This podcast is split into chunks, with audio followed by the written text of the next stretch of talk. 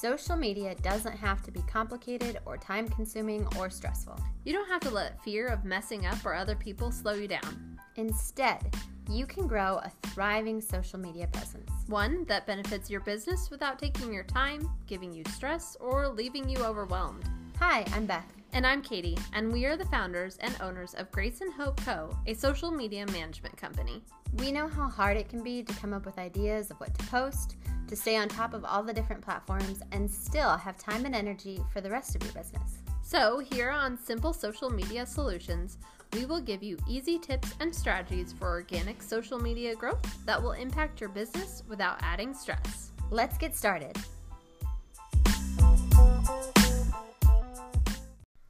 Today is kind of an exciting day because we really want to break down exactly how to get started on Instagram as a small business.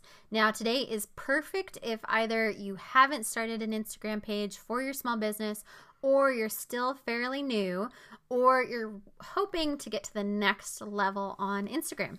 So, we're going to kind of break down several different steps that will help you to grow on Instagram, will help you to have a clear call to action, and will help you to target the right audience. Let's get started. So, first step, if you're opening a brand new Instagram, there's a couple things you need to do. First off, you need to decide on a handle which is your your main title. So for example, for us our handle is our company name. But your handle could also be your your personal name. If you're a counselor, maybe it's doctor and then your name. Or you could add the at the beginning. There's a couple different counselors on Instagram. Some of them are like holistic psychologists. So you could kind of think through and like strategize what name might work best um, to kind of target and explain who you are. So that will give you a good start.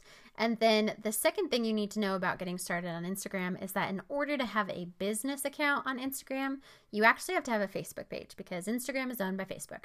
Now, you can skip this step if you don't feel like you need a business account specifically. You could just open a private or a personal account, don't make it private, keep it public, and go from there and then decide if you want to add that Facebook page to do the business account. There's pros and cons to both. We're not going to go through all of them right now, but you can kind of look at it and decide which one might work best for you. So that's how you're going to get started first. The second thing you're going to do is you're going to make sure that you have a very clear profile picture. Um, it needs to either be your logo and it needs to be very crisp and clean. Um, you don't want a lot of messiness because people aren't going to be able to see it well and so you need it to be just very crisp and clean. So if it is your picture you might want to just do a plain background. Um, you can do this on canva you can take out the background um, there's lots of different ways to do it or you can just make sure you take a picture with a very clean background. Um, the second thing is of this part is that you want to have a very clear bio. So that means that you want to say who you are what you do and why they should follow you. And so, in that, you can say, you know, I'm a psychologist, I'm a counselor, I'm a um, artist, whatever it is specifically, and then you can say who should be following you and all those little details. Make sure it's very clear so that people can easily read through it and be like, oh, yeah, this is the kind of account that I want to follow. And then the last thing is you want your link in bio. Now, the problem with this is that not everybody gets a link in bio until you have a certain amount of followers. Um, so that would be one reason to have a business account is you do get that link in bio.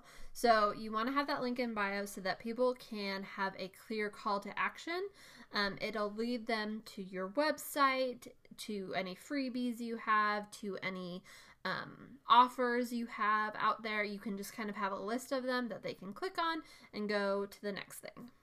Uh, just a small note on the link in bio, you can use your own website to create um, a link in bio list, or you can go find some of the free ones.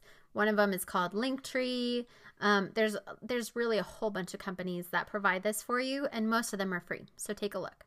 So that brings us to the third thing, which is the highlights on Instagram. So if you go to someone's page, there's little circles, right? And those are the highlights. those are stories that people have shared that they want to keep and maintain so that people could click through them. Now, some people take these and kind of go wild with them. They are all over the place or they cover lots of different things. If you are a small business on Instagram, you want your highlights to be clear. So you want one you want your highlight covers, which you can edit and change to be um, on brand. So have your colors, have your fonts, make them easy to read. They could even they don't even have to have words. They could have um, little designs. Like you could have a little camera if you're a photographer and the camera is for, you know, your deals. Or you could have a little cup of coffee and that's like the get to know me page, right? So you want your highlights to be really clear and clearly labeled as well because you get to title them and then pick your cover art. Then within the highlight itself, you really don't want that many stories you want maybe like a handful, one to five stories that basically just cover one thing.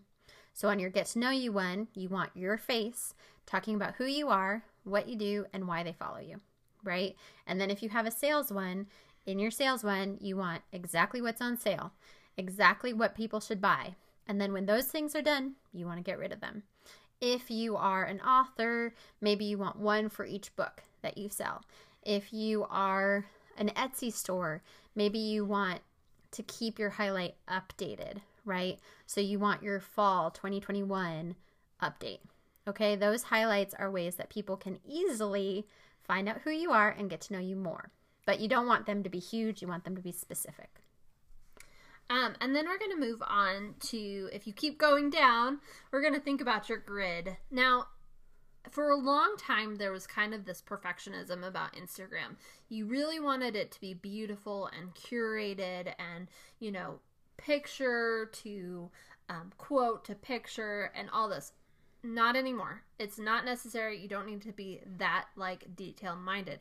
But you do need to think about am I going to do photos? Am I going to do reels? Am I going to do carousels? Should I be doing all of these? Yes. And how is that going to be ordered? So think about a schedule and then really stick to it. If that's just posting once a day, great. If that's posting two or three times a day, awesome. Just make sure that you are able to manage that schedule and keep it going.